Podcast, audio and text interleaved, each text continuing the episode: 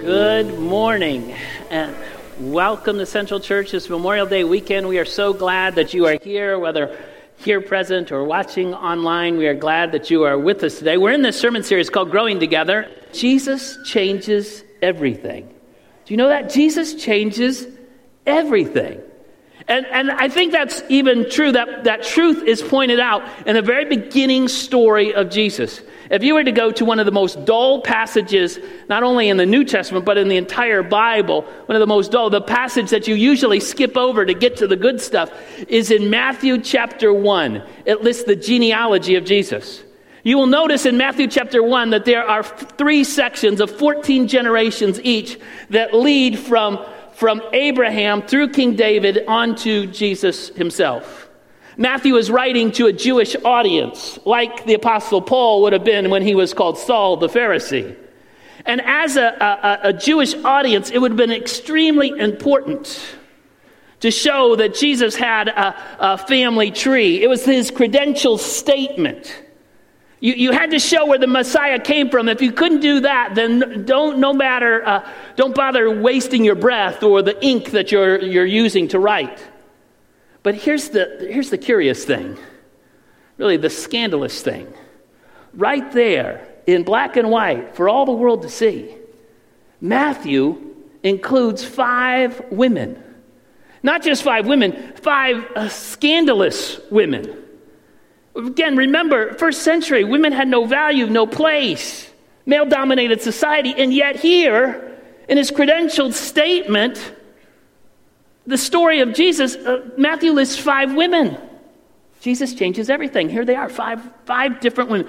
And so, from Matthew's point of view, later it will be from Paul's point of view, there is neither male nor female. It, I know, I know, you say, well, Pastor, you know, when you're talking about genealogy, you need to have male and female. You need to have grandma and grandpa. You know, it's birds and bees sort of thing. I understand all that. But for in the first century, including a woman in the list would have been not only unnecessary, it would have been uh, silly to do. Now, we, we do genealogy. My great aunt uh, uh, traced my mom's side of the family ba- uh, back, and she traced, supposedly, supposedly, I don't just trust in my great aunt, uh, she found that we were related to Martha Ball Washington. That, that, that, that side of the family could trace our roots all the way back to the very first First Lady in the country.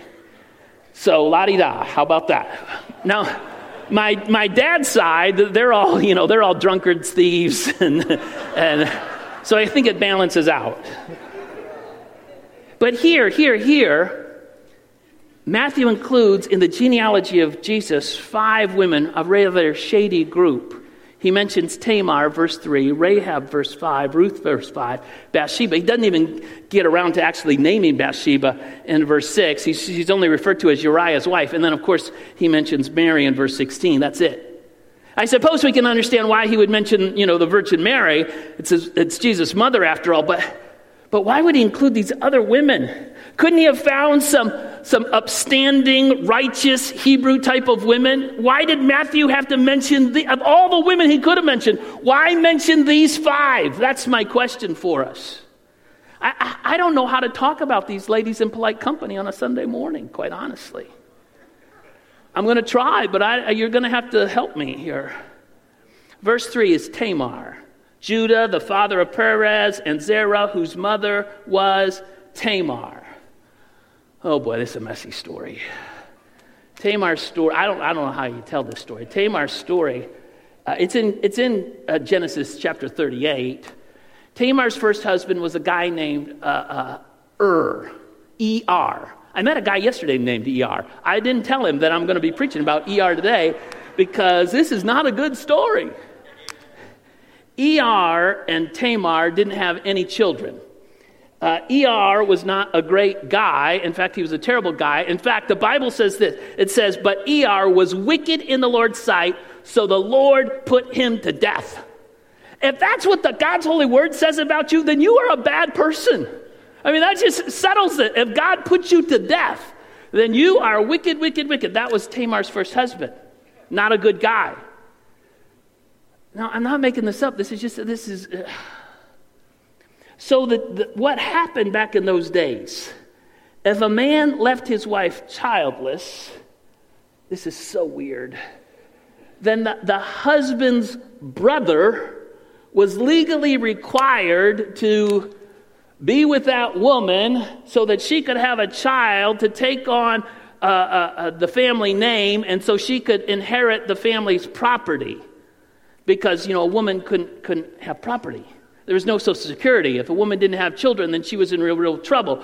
So it would be considered so so the dead man's brother would be with the sister-in-law. It's creepy. Isn't this creepy? And the child wouldn't be considered the son of, of, the, of the dead man's brother, but the dead man's son. It's called, you can look it up, you can Google it. It's called a Levirate marriage. That's what it's, it's called. You can read about it in Deuteronomy 25. That's what it is. So it was not only uh, legal, but it was expected that that would happen. So Tamar's father in law, Judah, uh, orders his second son, a guy named Onan, to provide a child for Tamar. Well, didn't happen. Onan died too. So Er dies, Onan dies, and that left Tamar with a little bit of a problem because Judah only had one more son. And quite honestly, he was, he was thinking that Tamar was bad luck. And so, you know, he stopped answering her phone calls and didn't reply to any of her emails. He just said, you know, you're on your own. So, what's a nice girl supposed to do in a matter like this? Oh, this is where it gets really tricky. Um, uh, she, it wasn't Halloween, but she, she dressed up like a prostitute. Again, I'm not making Genesis. Read Genesis. You thought, you thought the Bible only told nice stories about nice people. It's R rated in Genesis 38. So she dresses up like a prostitute. And Judah, whose wife had died uh, already, uh, went out looking for such a lady of the evening. And she was dressed up, and he and he didn't have any cash and so she said well give me your driver's license so to speak and go to the atm machine. And so he does that and when he comes back she's gone. Now a few months later tamar shows up to be expecting a little baby. That was a capital offense to not be married and and to be expecting a child. And so at that, at that point, when they were all getting upset with Tamar, she whips out uh, uh, you know, Judah's driver's license of sorts and said, Do you remember where you left this, Judah? And this lady is included in Jesus' family tree. Aren't you supposed to keep some family secrets? Let's keep some secrets in the family. Don't tell the whole world. Matthew's only including five women, and he has to choose Tamar as one of them? Oh my goodness. Well, the next one, the next one, the next one's just as bad. Rahab, verse 5 Salmon, the father of Boaz, whose mother was Rahab. You remember Rahab. Rahab ran the best little harlot house in, in Jericho. Some preachers try to make her out to be an innkeeper. It was, she wasn't no innkeeper.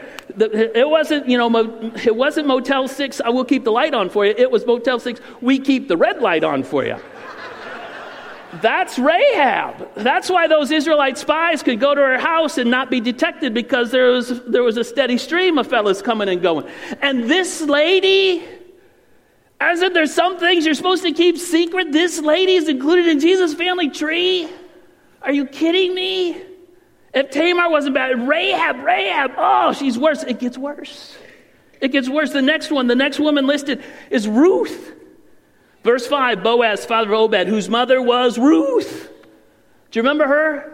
Ruth was a Moabite. Do you remember Moabites? Does that ring any bell? In, in Genesis 19, it tells us the terrible story of how the Moabite uh, uh, uh, start, the Moabites started. It was when Lot had an incestuous relationship with his daughter, thereby starting the whole race of Moabites. So much so, they hated, the Jews hated the Moabites so much so because of that horrible beginning is that they concluded they were horrible, they were awful, they were terrible, and, and, and they were so unholy they could never go into to, uh, uh, the, the, to worship. Deuteronomy 23 says this No Moabite or any of their descendants may enter into the assembly of the Lord, not even in the tenth generation. What does that mean? That means if, if you had an ancestor that was a Moabite when Columbus sailed the ocean blue in 1492, we would have people at the door. Our greeters would say, you, they'd come in, Are you a Moabite? You are? You were a Moabite when, when Columbus sailed? Get out of here. We can't have your kind around here. And she's included. She's included in this story of Jesus. Are you kidding me? If you're only going to mention five women, why include, why include Ruth and Tamar and Rahab? It gets worse. Verse 6 David was the father of Solomon, whose mother had been Uriah's wife. Matthew can't even bring to, to say that it was Bathsheba. He can't even say her name. Doesn't say that she was David's wife. No, she was Uriah's wife, the guy who was in the military, who was off serving his country, and while he was away, his wife was messing around with the king. That's, that's the biggest scandal in the Old Testament. And yet, here it is. She's mentioned in Jesus' family tree. Are you kidding me? We, we need a Savior we can be proud of. And there, there he mentions Tamar and Rahab and, and Ruth and Bathsheba. What? And of course, then, then he mentions Mary. Mary, not without her own scandal. You know, she was found to be with child, and Joseph and her had not uh, become fully married yet. What does this mean? Well, it means if you're keeping score, Matthew lists these five women, all of questionable backgrounds, all with a past, I suppose we could say. And last week, if you were here, you remember we talked about Paul saying there's neither slave nor free. Uh, it, it, we were talking about how your past doesn't, doesn't matter, your background. It doesn't disqualify you from being a part or, or being able to be a part of the, of the family of God. And right here, black and white, in Jesus' own family tree, there's these scandalous women with their shady past. It means no matter how scandalous your background, no matter how shady your past, how many mess ups, how many blunders you've made, Jesus wants to include you. See, if he can include them, maybe you could make a case those are the five worst women in the old, whole Old Testament. If Jesus could include them, why can't he include you? just because you didn't come from the right side of the tracks, or just because you've made monumental mistakes, that does not disqualify you from the love of God and being included in his family. And if Matthew had, had, wanted, I suppose, he could have kept those women out. You know, he's listed just the family tree. Everybody else would have just listed the men, not the women at all. And yet, for him to include these five women, these five worst of the worst women, here for all the world to see, Again, remember, he's writing to a Jewish audience, reminding them who the Messiah is. And to this Jewish audience, reminding them who the Messiah is, he's saying he includes a Canaanite woman, a Moabite woman, and the wife of a Hittite. Again, uh, like what, two weeks ago, we said your nationality, what your passport says, doesn't matter. What language you speak doesn't matter. What your, what your birth certificate says doesn't matter. You can all be included in God's family. And by including these women, in the family tree, these five women. It's God's way of saying, saying gender, gender doesn't matter. That's Paul's point. Nationality doesn't matter. That's Paul's point. Your past doesn't matter. That's Paul's point. Men and women are included. Jew and Gentile are included. A slave and free are included. Jesus has changed everything. Remember, Paul, when he was writing to the Galatians these words, he thought he was living in the last times that early Christians, New Testament Christians, they believed that Jesus' return was imminent, that Jesus had ushered in a new era, and through his death and resurrection and the coming of the Holy Spirit, they believed that, that, that this was a totally new day and that Jesus was going to return any day. You see that in some of the passages that Paul wrote. In Romans 13, he said, Understanding the present time. Remember, he's, the present time is the first century. The hour has already come for you to wake from your slumber because our salvation is nearer now than when we first believed. The night is nearly over. The day is almost here. What he's saying is the day, the coming day of Jesus' return is almost here. He says the same thing basically to the Corinthians in chapter 7, 1 Corinthians 7, when he says, I mean, brothers and sisters, is that the time is short. We don't got a lot of time here. We, we've got, Jesus is coming back. We've got to work for him. The author of Hebrews has the same idea when he writes this In the past, God spoke to our ancestors through the prophets at many times and in various ways. But in these last days, these are the last days, folks, is what he's saying. In these last days, he has spoken to us by his Son. So they believe, they believe that Jesus was coming back, that these were the last days, that we have got some work to do, and we've got to get busy. What does that have to do with neither male nor female? Do you remember Paul's sermon on on Pentecost. In two weeks, we're going to celebrate Pentecost. I love that service, and we'll celebrate Pentecost here. It's one of the high days of the Christian calendar. Is Pentecost. I'll be wearing my red shirt because red is the symbol of Pentecost.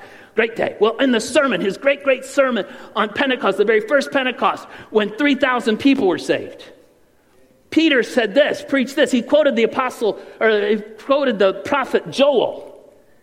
And he said, In the last days, again, remember, they were all thinking they were in the last days. In the last days, God says, I will pour out my spirit on all people. Emphasize on all people Jews and Gentiles, slave and free, men and women. Your sons and daughters will prophesy.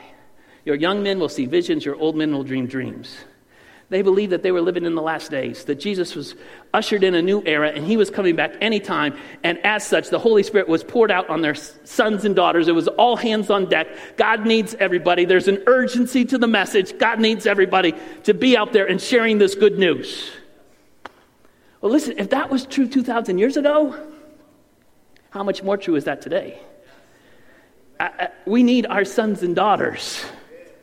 Holy Spirit poured out upon them prophetically proclaiming the good news of Jesus Christ. Now, in a moment of full disclosure, I don't know if these are the last days. The Father, who Jesus said, He's the only one that knows, the Father has not consulted me on such things. I don't know. Jesus could come back tomorrow. He may wait another thousand years. I don't know.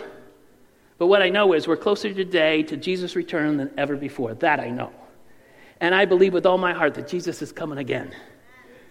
And before he comes, in these last days, Paul is saying, Peter is pro- preaching, Jesus is proclaiming in these last days, we need men and women, our sons and daughters, full of the Spirit, making as many disciples as possible. We need men and women to dream bigger dreams. We need men and women, our sons and daughters, captivated by the Holy Spirit, inspired by what God is doing and is about to do. And, and, and we saw it on the sermon, but God is doing that. You know, we mentioned and, and had some of our ladies who are experiencing a call and fulfilling that call on their life right now. We're saying that's what's happening. God is pouring out his spirit. And we say, praise the Lord to that. That God is calling both men and women. Why? Because there's an urgency. Why? Because these are the last days. Why? Because the Holy Spirit is pouring himself out so that we can go and make disciples. I heard an interview one, one uh, New Year's Day of a guy who was uh, building one of the uh, floats for the New Year's Day Rose Bowl parade. And it was obvious that this guy was enjoying what he was doing. And you've seen those floats on New Year's Day, and, and they're all made of flowers, and they're beautiful and gorgeous. And, and the reporter went up to this guy and, and saw the obvious thrill that he was having building these th- floats. And, and the reporter asked him this question and said, Would you like to do this all year round if you could? And the guy gave a very profound answer. He said, No, I would never want to do something for the rest of my life that was only going to last two weeks. And when I heard that, I said, Man, that guy's right. I want to make my life count. I want to do something with eternal dimensions, not just two week dimensions. Listen, we need our sons and daughters, our men and women. God has something bigger and better and urgent in these last days. That's what Paul is talking about this urgency. You know, in, in the, to the Romans and the Corinthians, he's saying, Our time is short. The day is all, the night is almost over. The day is almost here. These are the last days. We need our men, our women, our sons and daughters. There's, we've got to be about the master's business. There's a sense of urgency in his words. This week, um, Dr. Anthony and I and Tyler, his grandson, who's our summer intern, Tyler Van Steenberg, we went over to uh, Ruth Thomason's house when we were planning the funeral for Coy.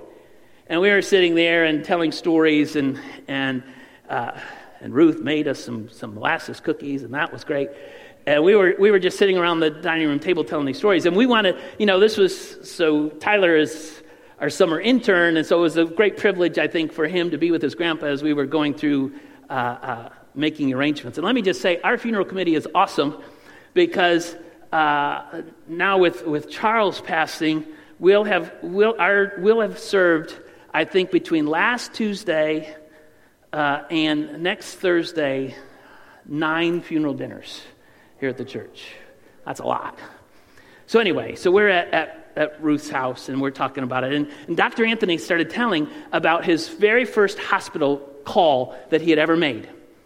And it was before he went to Bible college. When he became a Christian, he was attending the Williams Lake Church of the Nazarene, and uh, Norman Ricky was the pastor.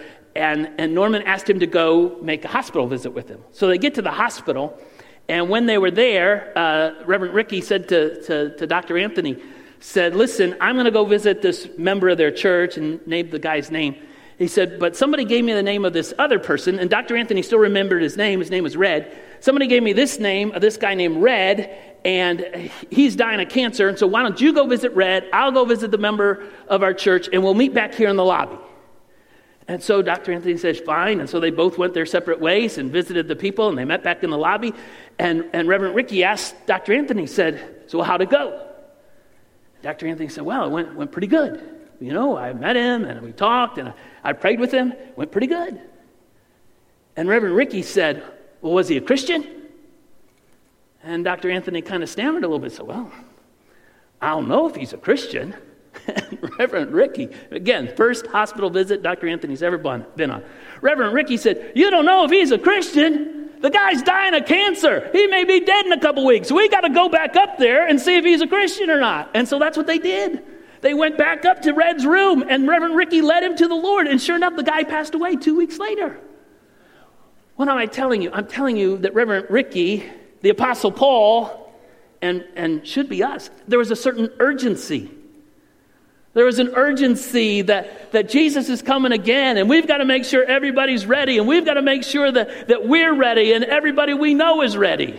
There was an urgency about it. We're not guaranteed a day. Again, we've had all these funerals. Our, our brother in Christ, uh, uh, Charles Nelson, who passed away just yesterday, I couldn't believe it, went to, to make a visit yesterday afternoon after the funeral here uh, in the morning, went over to Charles and Diane's house, prayed with them, went back, and four or five hours later, he was with Jesus. He was diagnosed with cancer on May 1st. This is May 24th. None of us are guaranteed. That's the point. There's a certain urgency that Paul is saying here. We need everybody. Not, this isn't just for, for we need everybody. God's Holy Spirit poured out on our sons, our daughters. Why? Because it's we need everybody. It's hands on deck. We've got to get the word out that Jesus is alive and he's coming again. And we want everybody to know that wonderful truth. Sometimes when preachers preach sermons sort of like this, they will bring up uh, Solomon's famous words in Proverbs 29 where there is no vision, the people perish. And, and, and that was the, the, the word there, perish, is an agricultural term. It's used really in reference, usually, to rotting fruit, food that is spoiled or wasted, perished. So one could correctly translate Solomon's words this way where there is no vision, a person's potential is wasted away, rotted away, spoiled, perished. And my point is don't waste your potential. Our men, our women, our sons, our daughters, Holy Spirit poured out, don't waste your potential. If you've been told, oh, you're a woman, you can never do this, don't believe it. If God is calling you, listen to God and follow his lead. If, if you've been told, oh, you're too old, you can't do this, if God is calling you, live into what God is calling you. This week we had our board meeting, and uh, Tiffany Fee, Pastor Enosh's wife, Tiffany, uh, met with the board.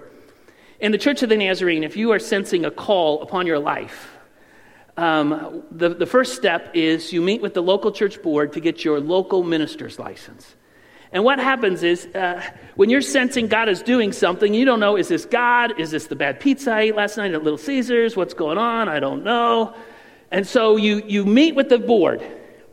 And the board, uh, uh, they don't know what's going on either. And so you give them your testimony and, and share what God is doing. And you say, Boy, I think God is talking to me, but I don't know. I want to be obedient. And the board, the church board, they then say, Well, uh, uh, we don't know what God is saying either, but we support you and we pray for you and we're behind you 100%. And if God is calling you into this, then, then we're with you. And that's what a local, you can't marry people, you can't bury people with the local minister's license, but it's just saying, you know, we're with you as you figure it out. And so, so you get your local minister's license, and then you, you know, you pray more, you read your Bible more, you start taking a few classes, you start talking to Christian friends, and generally in that whole process, you discern is, you know, it really was God calling me, or, you know, it was the bad pizza from Little Caesars. One or the way or the other, you know, that's what happens. Well, this week, uh, Tiffany comes and meets with the board. And she, you know, shares her testimony. God's dealing with her, speaking to her. You know, she, a couple more weeks and we could have had her picture up there on the, on the screen. God's dealing with her. One of the things she said, I'm trying to find where Tiffany's at. One of the things she said, oh, there she is. One of the things Tiffany said was, was you know, I'm, I'm 40 years old. Here I am in this stage of life. I got teenage boys. Uh, you know, how, how, is, how is God speaking to me about doing this? She said, but I really feel like God is speaking to me to do this.